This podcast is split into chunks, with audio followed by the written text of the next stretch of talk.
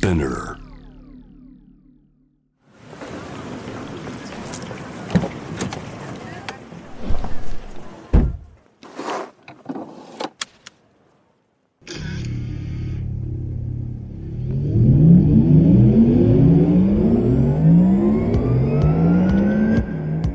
人生の中で絶対に叶えたい夢のリスト Bucket List ポルシェの創始者フェリー・ポルシェから脈々引き継がれる夢を追い現実にする勇気。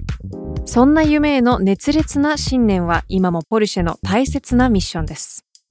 Driven by Dreams 夢を追いかけることで道を切り開き続ける方を様々な業界からお迎えしこれまでに叶えてきた夢の数々そしてこれから叶えていきたい目標や夢について伺っていきます。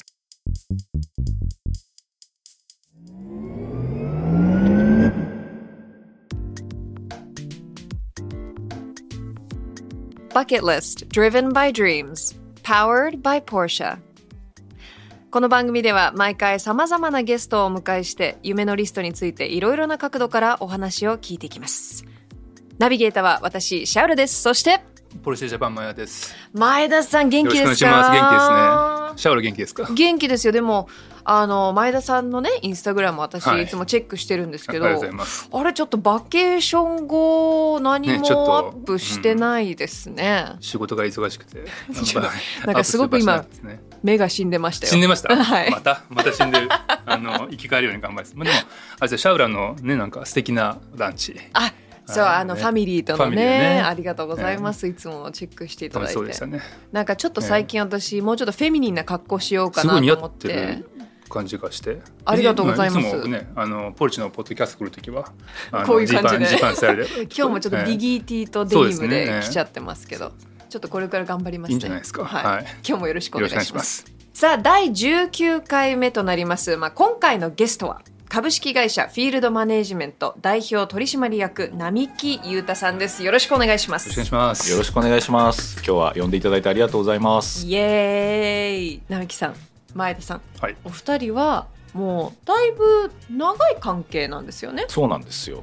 ポルシェの前田さんと出会ったのはきっと数年前。まあですね。はい。あそううんそう前田さんがポルシェに来られた時に出会って、はいはいはいでその頃から、えー例えばモータースポーツ日本でどうやって普及させていこうかとか、うんうん。あのポルシェのイメージブランディングとかどうしていこうかっていうのをなんか一緒に話すようになったという経緯ですね。なるほど。で、まあ、もちろん、まあ、お二人は仕事上つながってたり並木さんも、まあ、ポルシェに乗ってるっていうことがあり、まあ、今回いろいろと夢を叶えてきている並木さんのお話をじっくり聞きたいという思いで、まあ、今日来ていただいてるんですよね。そうなんです素晴らしい。ねえでも前田さんもねすごくいい人なんですよ。いやナイスガイなんですよ。ナイスガイえなんですよって言ってましたね。えでまあ、軽く、まあ、並木さんのそのバックグラウンドをシェアするともともと並木さんは、まあ、ずっと海外育ちなんですよね。そう僕が生まれたのがベルギーでそうそうベルギーなんですよね。うんあのポルシェにも昔車載オーディオでケンウッドが積んでた時期があったんですけど、うん。はいはい。父親がケンウッドに勤めていて、はい。ヨーロッパでケンウッドを広げてこう、うん。で4 0歳から4歳がベルギうんうんーで、で、えー、と4歳から18歳が今度アメリカにケンウッドを広げてこうっつって家族がそれに付き合って、うんうん。LA に住んでました、うーん。えで日本に戻ってきたのはもう大人になってから？18歳の時なんて素敵な国なんだろあ思いました？う 思いましたね。なんか幸せがいっぱい詰まってましたね東京。えーそうですか、うんでも逆になんかそのリバースカルチャーショックみたいなのもあったんじゃないかなと思うんですけど。うん、まあなんか LA で自由な生活をしてて東京に来て向こうの高校生って高校生活をエンジョイしてでセンター試験みたいなのを実力で受けてうん。で実力の点数で大学に入ってからいいっぱい勉強する。はいはいはい。日本のは逆じゃないですか。高校受験頑張って大学入ったら遊ぶぞみたいな。そっか確かにだかそうのらもう両方のいいところ。はいアメリカのこうメロでリラックスした高校生活を謳歌して、うん。日本帰ってきてもうみんなが解放された大学生活を味わうっていう、いいとこ取りができた学生生活、大学は日本なんですもんね。そうですそうですそうです。えでその日本に戻ってきてそのなんかすごく夢が詰まってるように感じたっていうのはどういうところにそれを感じたんですか？いや楽しかったですね。なんかあの日本に帰ってきてからもアメリカのカルチャーとかを逆になんか触れられたりして、うん。あの学校の通学路に渋谷があったんで、うんうん。タワレコに行くんですよね学校帰りに。で雑誌とか読んでて。はいはいはい。はいで LA にいるとラジオから流れてくる音楽ってもうあのウエストコーストのヒップホップとか、うんうん。で結構偏りがあるんですけど、ん。東京に来て初めてイーストコーストのヒップホップにしっかりと触れて。ほう面白いなそうすげえかっこいいじゃんみたいな。はあはあで雑誌もそのヨーロッパの雑誌とかもいっぱいそのタワレコにはあったんで、うんうんそういうの読んでて逆に東京に来てなんかちょっとグローバルなエンターテインメントに触れたみたいな、うんうんうんまあ楽しかったですよ本当に。えでもなんかそれを聞いてるとやっぱそのカリフォルニアのそのなんて言うんだろうなこうスケートサーフカルチャーに触れつつうん育ち、音楽も好きっていうバックグラウンドがあってでも今ではまああのすごい会社の、まあ、社長をやられてるわけじゃないですか。コンサルのね、うんでその中でいろいろやってると思うんですけどいつぐらいからそのコンサルをやろうとか思ってたんですか？から大学3年生の時にあじゃあ大学に入ってから。大学に入って何をやりたいかわからない日々を過ごして楽しく過ごしてたんですけどでみんながなんとなく就職活動を始めた時に友達から「ちょっと面接の練習になるから外資系ってちょっと面接のスタートが早いんですよね。ああそれ聞いてますそうなんですよねなんかあの応募してみようよって言われてほうほでマッキンゼーっていう会社らしいよっつってで僕が質問したのは「その会社って大きいの?」みたいな「まあまあ大きいらしい」みたいな「じゃあ受けてみよう」って。で面接の練習で受けて、うん。で内定がね大学3年生と4年生の間の春休みに出たんですよ。うんうん。でみんなそこから就職活動本格化するんだけど、何がやりたいか分かんなかったから、うんそのじゃあ自動車の会社に就職するのかとか、うん。いろいろある選択肢があるのかなでもなんかもう内定1個出てるしもういいかなって言ってじゃあとりあえず行ってみようみたいな。そう忙しい就職活動に忙しい4年生を過ごすぐらいだったら、うん。この面接の練習で内定出してくれた会社に行けばもっと4年生楽しめると。でもでもそれってすごくさらっと言ってますけどやっぱりマッケンジーとかっていう会社はそんな簡単に入れるとこではないと思うんですよ。う。ん。なんかね最初筆記テストがまず英語だったんですよ。はあはあちょっと有利ですよね。あそうねでその後の面接がいわゆるケース面接なんであはいはい。そのじゃあポルシェが、えー、と911の新型を出したとしたら、えーあなただったらどうやってたくさん売りますか？みたいな面接なんですね。その、車が好きな理由を教えてくださいみたいなのじゃなくてケース面接だから。まあ、結構楽しくうんあのこうだったらああだったらこうだったらああだったらって答えてたら3回ほどそれをやって内定って言ってなんか内定を出してくれた人に「あのこれってもう僕就職活動終わりっていう意味ですか?」って聞いたら「あなたがいいなら」って言われてへえ。「やった!」っつって「1年間遊べるぞ!」っておお。でも僕と多分、うんまあ、ま全く同い年なんで、うん僕もその頃に就職活動してたんであそっすけど、かそっか。僕もコンサルとか、うん金融とか受けたんですけど、うん。書類審査全部落ちましたからね。書類で？もうそう。なんでこれそうなんですか。全然合わ合わなかった。っていうか、まあ、多分僕はそういう才能ないんだろうなと思って今さっき話聞いてるそのケーススタディとかあれは賢い人じゃないとできないですよねそういうのはね。すごいなあ、うん。それは。面白かったんですよ本当に。あの駅前にクリーニング屋さんが北口に1個南口に1個あって、はい。1個がママパパで1個が白洋車うですと。ん。であなたはママパパの家の息子なんだけど、うん。最近売り上げが落ちてってるから、うん。なんでだと思いますか？みたいなケース。ああ。で僕が「すいませんあの白洋車って何ですか?」って答えて。それよよよかったかもしれないで考えずにね。チェーンですチェーンですみたいな。うんうんで原因こうかなこうかなって言って、うん。じゃあどうやって直す？こうかなこうかなみたいな面接、楽しいじゃないですかなんかそっか。だからそれってでもそれに応えられたってことはやっぱり元からねそのコンサルのなんかスキルを持ってたというか、そのなんて言うんでしょう。問題解決ができる。イマジネーション？イマジネーション。って言いますけど前田さんイマジネーション。今さっきの話聞いてその問題を与えられて面白いっていうところがあ多分すごいなっていやなんか真面目に考えちゃうとすすいませんそのママパパのお店にはどんな設備があるんでしょうかとか考えると思うんですけどもういいやと思ってか。きっと広い土地だからなんか冬物とか預かれるんですよねとか なんかそういう膨らまして膨らましてみたいな感じでしたね。なんか感慨深いですねそれ。ちょっとイマジネーションの大切さ、大事ですよ。イマジネーション。だまあ想像できれば叶うからちっちゃい頃911に乗りたいって4歳の時に思ったんですよ僕。そうこの話がまたね面白くて、しいですね。これどどん何があったんでしたっけ？ベルギーに住んでた時家族旅行で当時ベージュの BMW に家族で乗ってたんですね、うんでアウトバーンに乗ってベルギーから近くの国に旅行に行く時に、はいはい。ネイビーのスポーツカーがバーってその BMW を抜いてったんですよ。うん。で「お父さんあれ何?」って言ったら「ポルシェって言うんだよ」で俺絶対あれいつか乗るって思ったっていう。4歳ですよ素晴らしいですね。4歳4歳。ってやっとなんかしっかり喋れるぐらいになってる感じですよね。衝撃的なあのスピードの差。うん。それは今言ってることは分かりますけどね。でも4歳でそれを思うってのはって言すごい。ってあー。まあ、当時だからミニカーとかをあ、うん。集めたりしてて、うんあこれがアルファロメオなんだとかこれがフォルクスワーゲンなんだとかこれが BMW なんだ。あお父さんの車これだとかなんかやってた、ううんんじゃあ車はもともと好きだったんですね。ミニカーいっぱい持ってましたうね、ん。で「うわあれ何?」っつって911って。うんうんあれ欲しい？って言ってととりあえずミニカーは買いましたけどすぐね。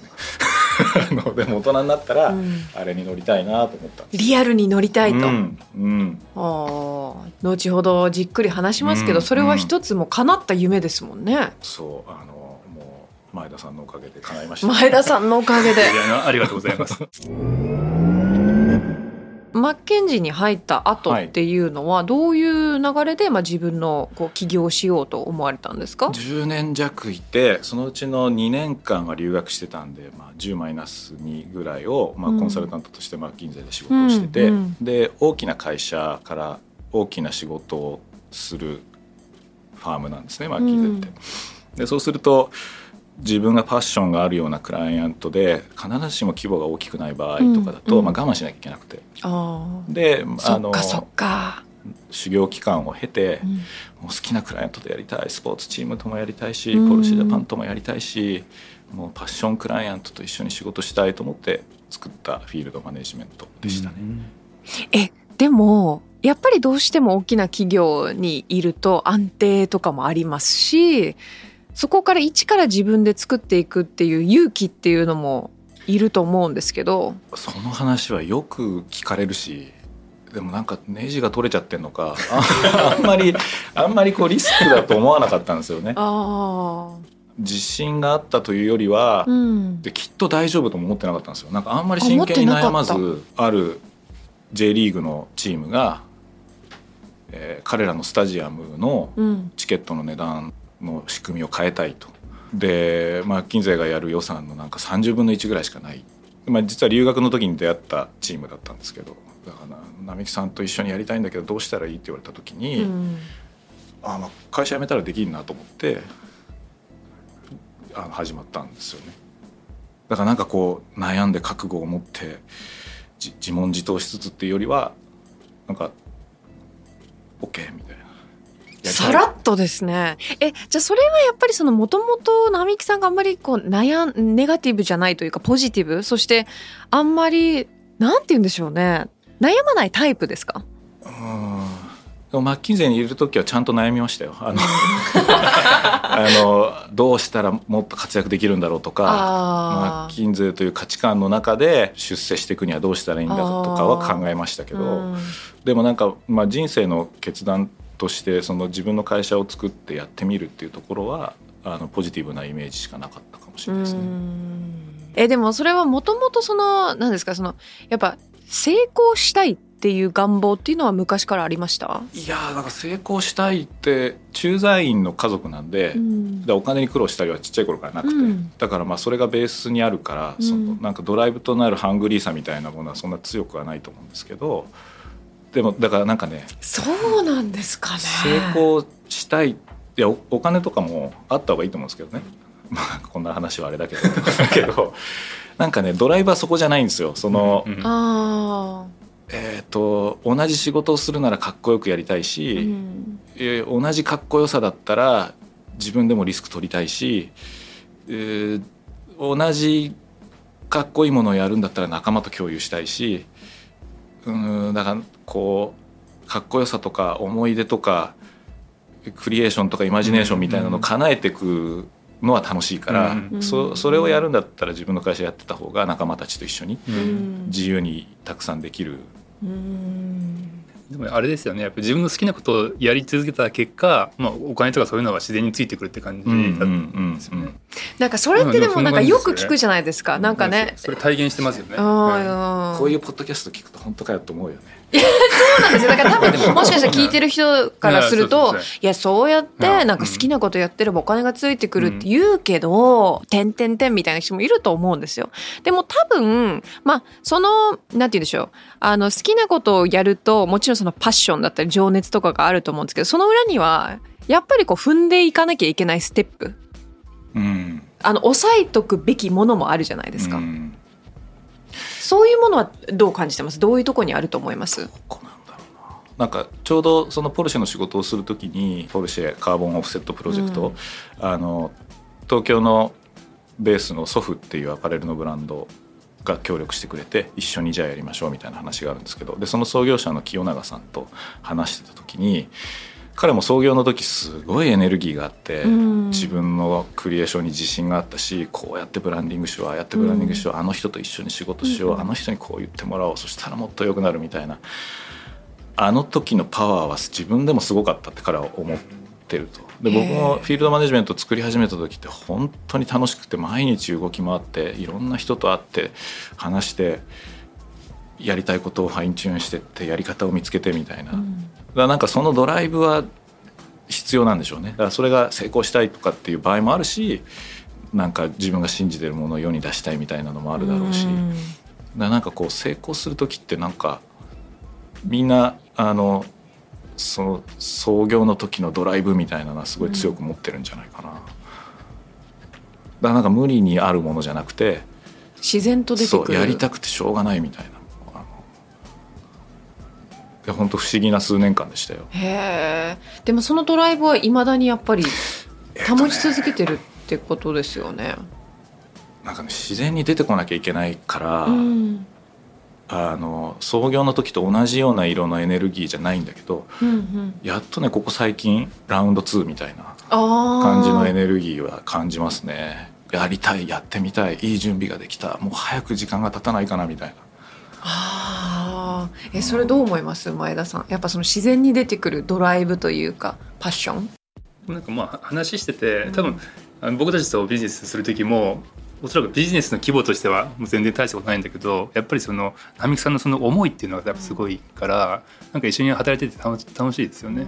で並木さんと仕事をするとなんか同じ思いに共感された人が、ね、でついいろいろ出てきて、まあ、その人と話するとまた楽しいし楽しいですよ。うん。仕事としてじゃなくてなんか一緒に遊んでる感じ遊んでるって言ったらおかしいですけど あの一緒に何かをやってるでもそれプラスじゃないですか？あちょっとやっぱその楽しくできるうんっていうとやっぱ全然違いますよね、コーポレットだけじゃないというか。いやそうそうですね。ん。いやもう本当心からポルシェのモータースポーツをより多くの人に知ってもらいたいと思ってますよ、うん。本当に。いうん。や本当すごいんですよモータースポーツってシンプルなルールではい、誰よりも早くみんなで頑張るみたいうな、んうん。であのーそのやりたかったこと叶えたかったことの一つがポルシェのレーシングチームを持つことでもあったんですけど、うん。やっぱり憧れてやってみてさらに発見もあってうんさらにみんなに知ってほしいと思いましたね。はなんかこうモモータースポーツやるにはスポンサーがたくさんいたり資金面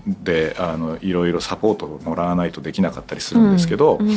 それをやろうと思う人たちって例えば一つの種類として自分の会社で起業して大きくした人たち、まあ、東京にもたくさんいますよね、うん IT の社長さんとかいろんな社長さんたちが。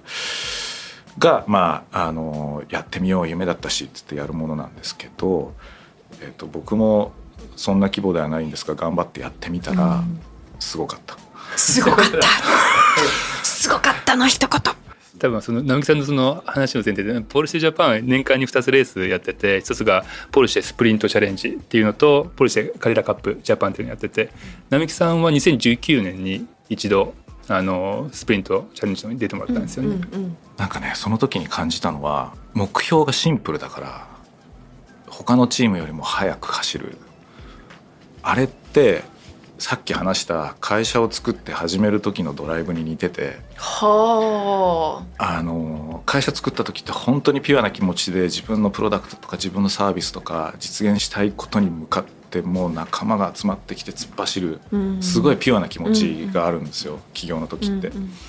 変なポリティクスもないし、うん。変なしがらみも少ないしまっすぐな気持ち、うんで会社が大きくなっていくと結構その気持ちをみんな忘れていくし。そう聞きますよね。でまあなんかいろんな人間関係もできてきてうん。遠慮があったり配慮があったり全力疾走してないなって感じる時もあったりするんですけどその時期を経てモータースポーツをやるとあの、ね、創業の時の気持ちを経営者はね、思い出しますね。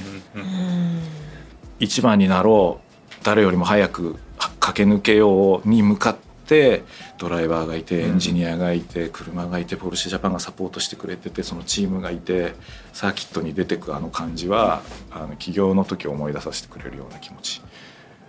だからみんな本当ねモータースポーツやってほしいすごいいいことを言ってくれます。モータースポーツってスポーツなんですよね。チームスポーツなんですよ、うん。あのまあ、原点に帰ると、うんだからいろんなメカニックの人とかいろんな人が一緒になって働くっていうのは、うん。まさしく並木さんがおっしゃっていただいた通りですね。